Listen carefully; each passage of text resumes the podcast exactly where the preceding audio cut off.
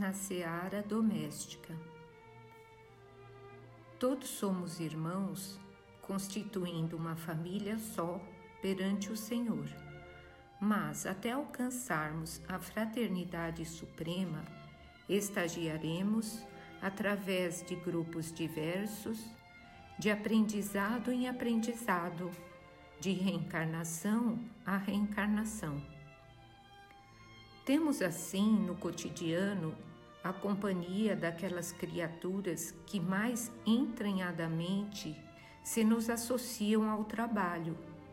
Chamem-se esposo ou esposa, pais ou filhos, parentes ou companheiros. E, por muito se nos impessoalizem os sentimentos, somos defrontados em família pelas ocasiões de prova ou de crises, em que nos inquietamos, gastando tempo e energia para vê-los na trilha que consideramos como sendo a mais certa. Se já conquistamos, porém, mais amplas experiências, é forçoso, a fim de ajudá-los, cultivar a bondade e a paciência com que noutro tempo fomos auxiliados por outros. Suportamos dificuldades e desacertos para atingir determinados conhecimentos.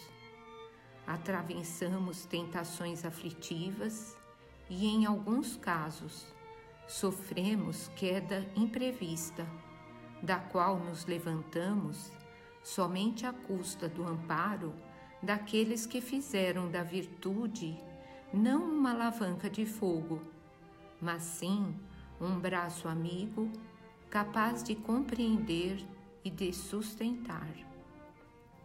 Lembremos-nos, sobretudo, de que os nossos entes amados são consciências livres, quais nós mesmos. Se errados, não será lançando condenação que poderemos reajustá-los. Se fracos, não é aguardando deles espetáculos de força que lhes conferiremos valor. Se ignorantes, não é lícito pedir-lhes entendimento, sem administrar-lhes educação.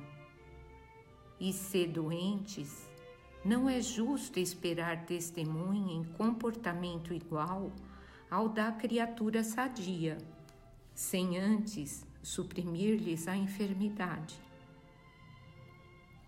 Em qualquer circunstância, é necessário observar e observar sempre que fomos transitoriamente colocados em regime de intimidade, a fim de aprendermos uns com os outros e amparar-nos reciprocamente.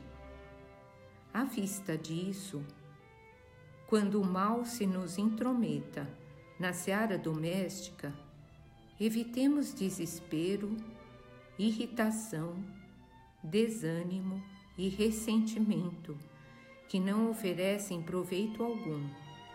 E sim recorramos à prece, rogando a providência divina, nos conduza e inspire por seus emissários. Isso para que venhamos a agir não conforme os nossos caprichos, e sim de conformidade com o amor que a vida nos preceitua, a fim de fazermos o bem que nos compete fazer. Emmanuel do livro Estude e Viva. Chico Xavier